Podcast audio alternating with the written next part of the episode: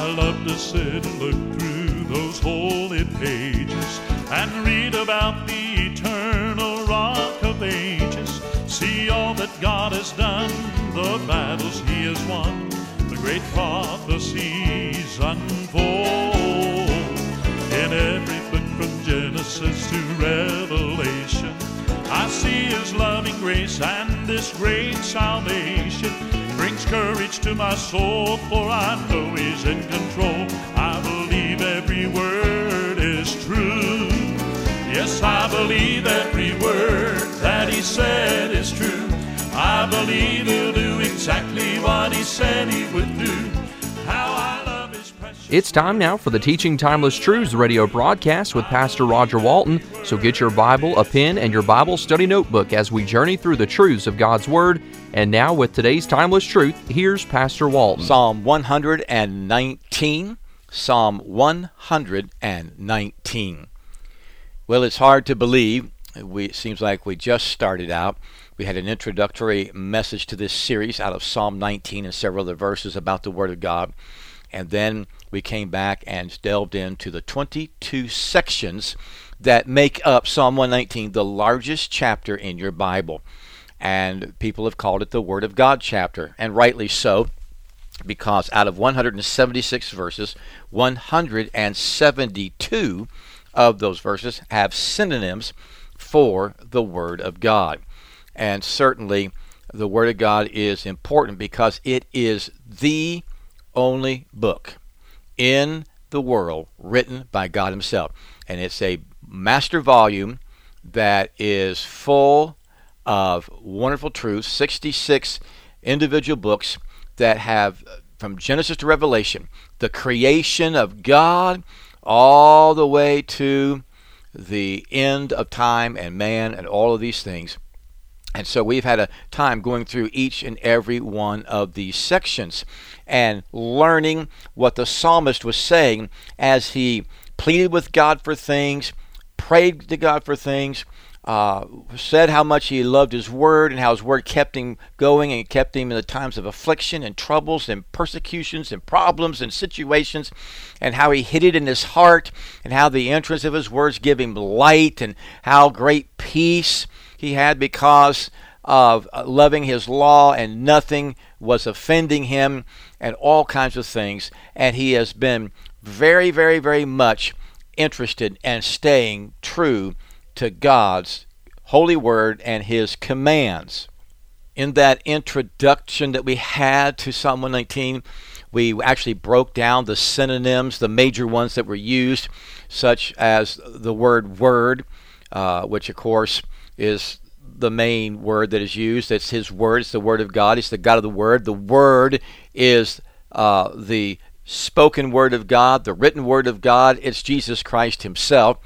There was the word law, which uh, is the set of codes, the set of things that God instructed. It's His instructions in the right way to live and what pleases Him.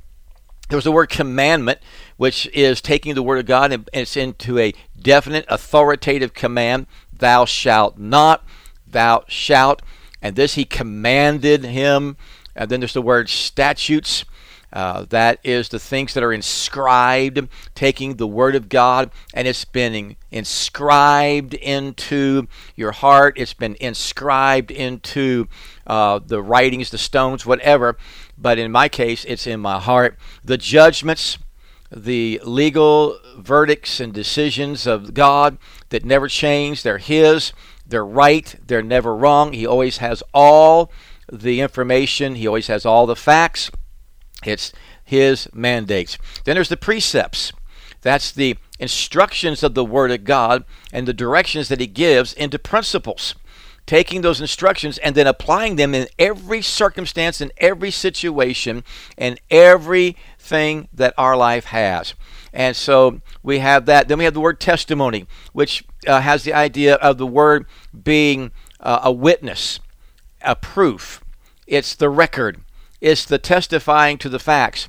He has evidence.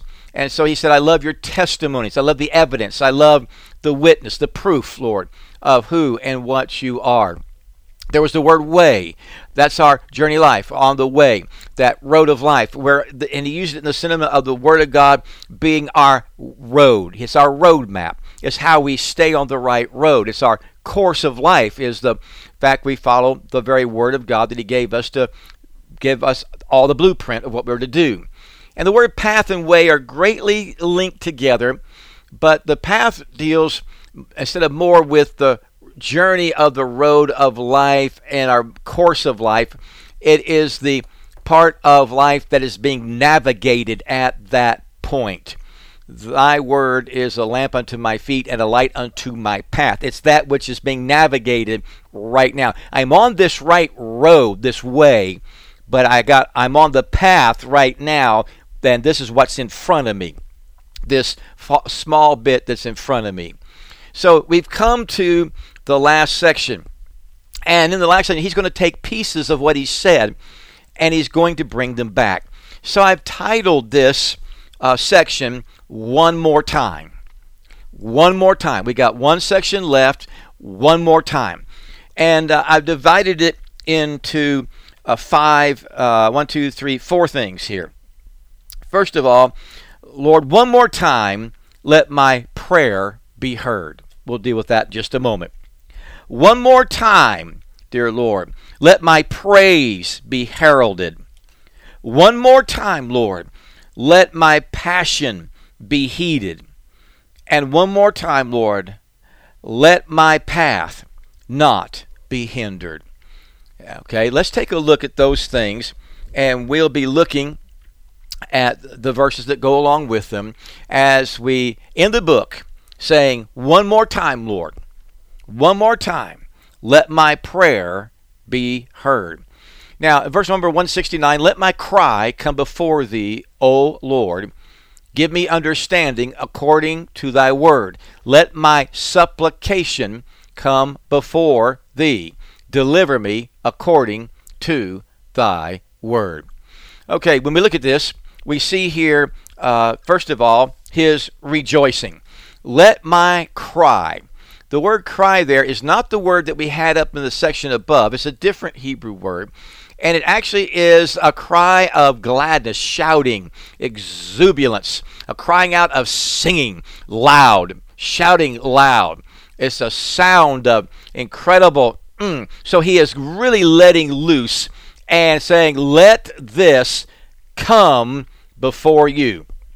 Okay? Now, whatever this cry is that he is sending up, and he is sending up, it's the idea of shouting out loud or singing out loud. He is saying it out loud and strong because he wants the Lord to hear him. So he's saying, Let my prayer be heard. We know that because he says, Give me.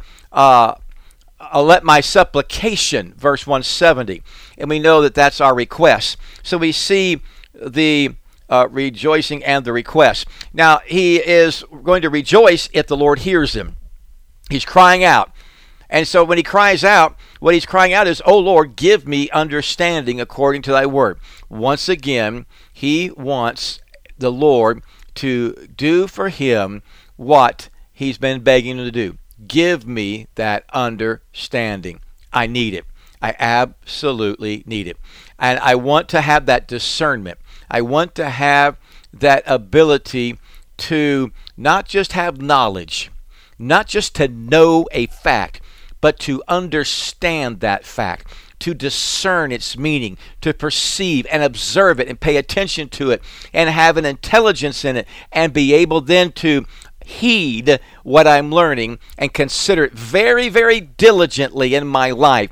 Give me that kind of understanding. That is the the the gist of what he's been asking when he asks for the understanding part of the knowledge.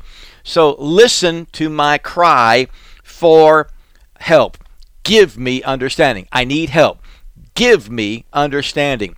I have requests. I have prayers. Let my supplication come before thee. Deliver me according to thy word. So as I come and I give my request, and by the way, the word's a very interesting word because it's a request that entails favor.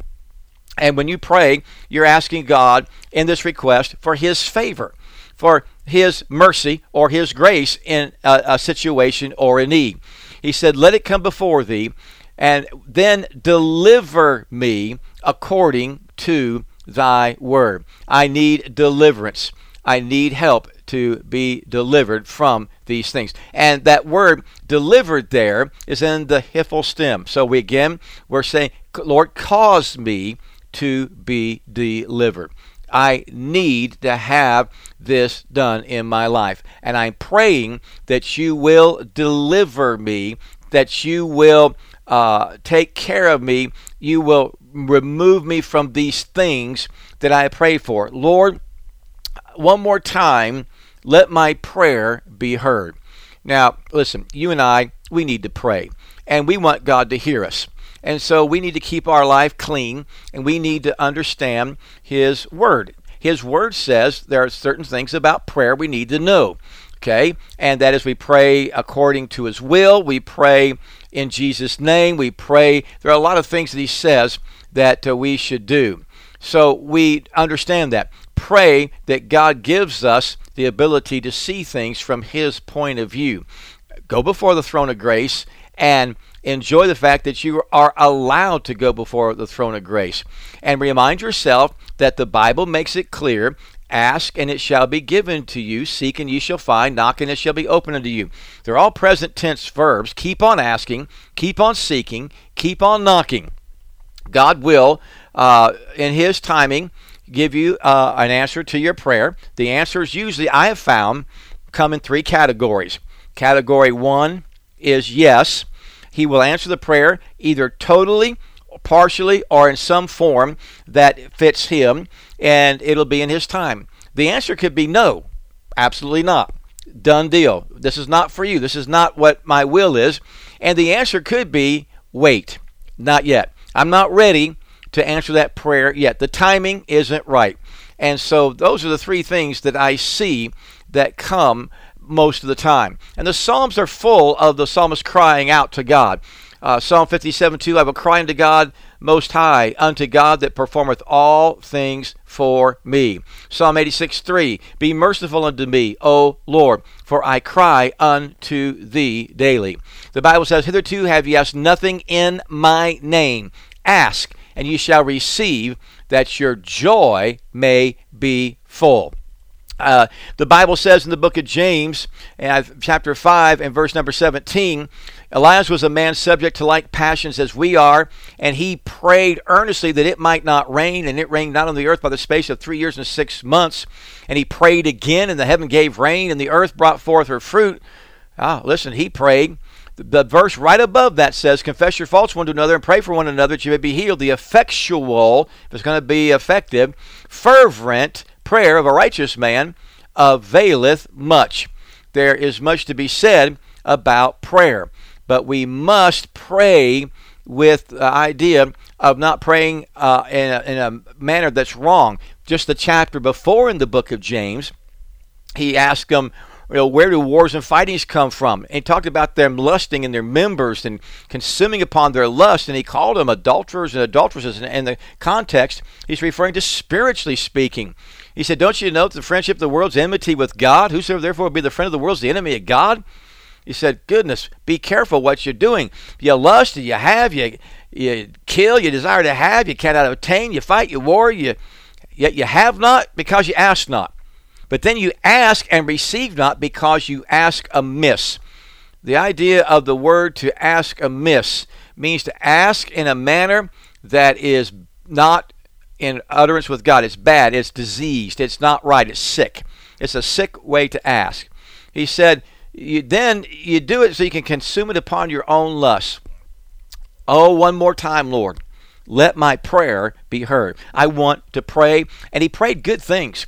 He didn't pray bad things. He prayed good things. He prayed for uh, a longing in his heart to be uh, satisfied. He prayed for the precepts and the testimonies to be there. He prayed for God's word to have an effect and for God to have an effect and for God to be there. And he was always turning around and praising God for it. So he says, God, one more time, let my praise be heralded. Look at verse 171. My lips shall utter praise when thou hast taught me thy statutes. He said, Man, I my lips cause me. That's in the causative stem again. I love this. He said, "When you're teaching me your word, when you're when you're leaping off that engraven word, when I'm reading that written word and you are teaching me, when you come through strong and clear, and by the way, that word when thou hast taught me, it's in that intensive stem. When you have done that, and it's our great Hebrew word that we've seen many times, lamad, which means to teach to learn. It's not to teach to teach and hope you get it. It's to teach to know the person got it. That's the concept of lamad. Every teacher that really loves teaching wants to lamad. They want to teach so the people get it. They learn. He says, Man, when you have taught me your statutes, my lips cause me to utter praise. It just pours out. It comes out, and there's just no stopping it. I have to praise you. I have to say something. He said, My tongue, verse 172, my tongue shall speak of thy word, for all thy commandments are righteous. He said, My tongue replies. The idea of shall speak, it has the idea of a reply back. My lips, they just can't help it. They're being caused to praise and my tongue says, Let me uh, join in here. Let me reply with you. Let me get in on it. And when I, he says, my lips are uttering praise, my tongue comes out with your word. It speaks. It responds. It replies with your word. It pays attention. It heeds your word. It testifies your word. It lives and loves your word. My lips cause me to praise you because you've taught me, and my tongue brings that word that you've taught me back, and my tongue speaks it because it's in me, and therefore, because it's in me, it flows out of me and it continues like a river to flow out of me. And I enjoy because all thy commandments our righteousness. He said, Everything you've ever commanded in your word is absolutely 100% totally right. There's nothing wrong with it. Every single thing is right. Delight yourself in the law of the Lord, and he shall give thee the desires of your heart. Have pleasure in the things of God. Delight yourself in the things of God, not the things of the world, the flesh, and the devil. They just don't work. They don't give you any hope. They don't help you in anything. The psalmist really enjoyed praising. Now, he, let me just drop down to the first part of verse 175 where he says, Let my soul live, and it shall praise thee. There's another part of praise in this verse. And he's saying here, he said, Listen, let me let my praise be heralded because of my lips that are just having to do what they do, and because my tongue has to speak, but also let me praise you because you have revived my soul. Let my soul live, quickened, be alive. He said, Quicken me, quicken me, quicken me. Let me be alive in you. He said, I'll praise you because of your uh, statutes that you taught me. I'll praise you because of your commandments that are righteous. But Lord, I'll praise you because of my soul. He says, You let my soul, the inward part, be revived. That soul will praise you he said, I mean, all of me will get in up. My soul, my body, spirit will get in on this thing. And I'm telling you, we'll have a time in you and we will praise you and praise you. Now, we know that praise and worship is a wonderful thing in the Bible. It's all through the Bible. But may I remind you that worship is what you do inwardly as you are contemplating and meditating and uh, talking to God. It, it starts inward and you're worshiping Him with a heart attitude. You don't worship outward, you worship inward. You can't worship outward if you don't have any heart for it. So it begins internally. And as that worship bubbles up, that worship overflows out of you into praise. And that praise then turns into worship outwardly. but the praise is what sends the worship out of you into the realm of all who are around and shows them everything that you see. One more time, Lord, let my prayer be heard. One more time, Lord, let my praise be heralded.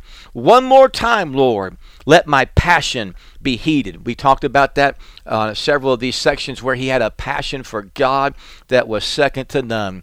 Verse 173 Let thine hand help me, for I have chosen thy precepts. I have longed for thy salvation, O Lord, and thy law is my delight.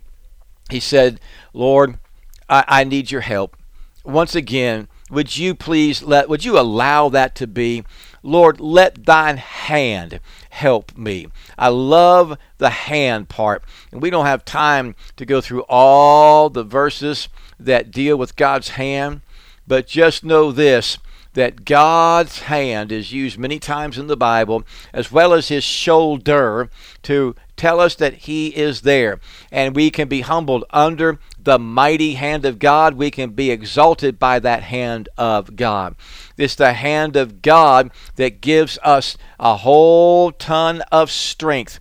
And the Lord is my strength. He is my shield and my buckler, my high tower the horn of my salvation. He's all of those things. He said in Isaiah 51 and verse 10, Fear thou not, for I am with thee. Be not dismayed, for I am thy God.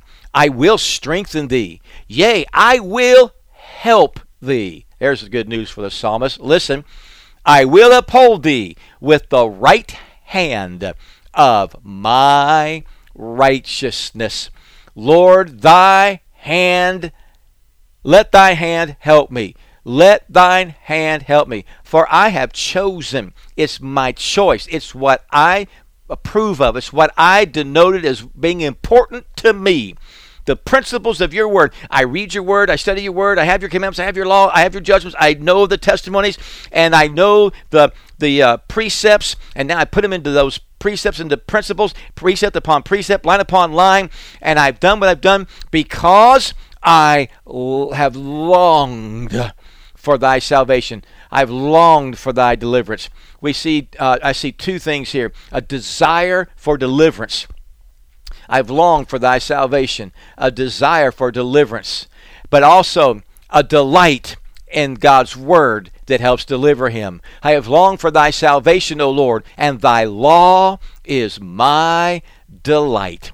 He said, Hey, I have a desire for deliverance. Save me, deliver me from all of this evil stuff, and keep me straight on the air. Help me. I've chosen your precepts, but oh, I longed as the heart panteth. Oh, I've longed. I've just got to have. It's part of who I am. It's an intense, inherent desire for the things of God. I need you. He said in verse 40 in this very same chapter Behold, I have longed after thy precepts. Quicken me in thy righteousness. He said, Thy law is my delight. I need it. I can't live without it. Oh, that the Word of God would mean so much to us because it revealed the Word of God, revealed the God of the Word, and we would remind ourselves over and over and over again how good God is. My passion, help me. Oh, my passion, my longing, my passion. I know your judgments. He said, Listen, I know your judgments. And if you look at verse 175, let my soul live, and it shall praise thee. That's the part of praise. Now, watch the second part. And let thy judgments help me. Let the fact that you have made that verdict, that sentence, that decree based on your eternal word, made those judgments help me. May they be that which causes me to look at and say, don't get into that. You'll be protected if you follow his judgments. You will be protected if you do what he says is right. You won't fall under the evil. You will be judged as being right. So he says, I need you to help me. I must have it. Let my passion be heeded. But then he ends the entire thing and he just lets us in on a little secret.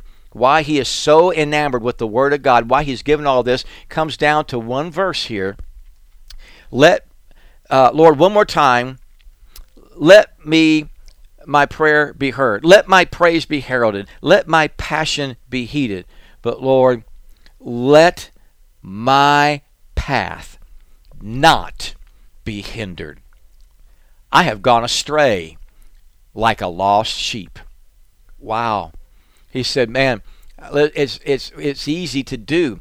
He said, Listen, I've gone astray. I'm confessing to you. I've messed up. And, and that's why I've had this whole thing. This, is, this whole thing is all about the fact I don't want to go astray anymore.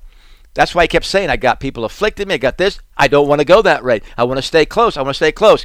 But at the very end of everything, 175 verses, he says, Hey, I've gone astray. I've, I've erred. I've been seduced. I've fallen off the track. I've fallen off the wagon. I've wandered off. I have gone astray like a lost sheep that got into a world someplace on its own. He said, Oh, Lord, seek thy servant. Seek thy servant. And this is the first time he's done this. He's gone to back to the imperative, and he's gone back to that intense uh, form. Do it, Lord. Seek me. Don't let me stay there. He said, I don't want to be there. Seek me. Get me back because I do not forget thy commandments. You know what he's saying here? He's saying, When I stray, seek me. And when I stray, send me your commandments. I do not forget them. Bring them back. The word does not return void. It accomplishes exactly what God wants it to accomplish. And the psalmist knew that. And the psalmist said, Hey, I've done all this. You know my passion. You know my heart. You know my life. You know what I want. But the truth is, there are times I've gone astray like a lost sheep. And Lord, I don't want to be there. Seek thy servant, for I don't forget your commandments. I've longed for them. I placed them. I put them. I lived them. I love them. And I'm enjoying them. And I am actually doing them. Don't let me go astray. Lord, one more time. Father, in the name of Jesus, may we not want to go astray either. May it mean everything to us to keep the word of the, the God of the Word, the Word of the God, so close that we would never stray from His Word, commandments, and statutes, and precepts, and all. In Jesus' name we pray. Amen and amen. This is Pastor Walton praying that you have an absolutely wonderful week. Yes, I believe every word that He said said He would do. How I love His precious word, it thrills me through and through. I believe every word is true. Oh, I believe every word that He said is true. I believe He'll do exactly what He said He would do. How I love His precious word, it thrills me through and through. You have been listening to the Teaching Timeless Truths radio broadcast with Pastor Roger Walton. You can send all correspondence to tttbroadcasts at gmail.com. Tune in again next week for another Timeless Truth.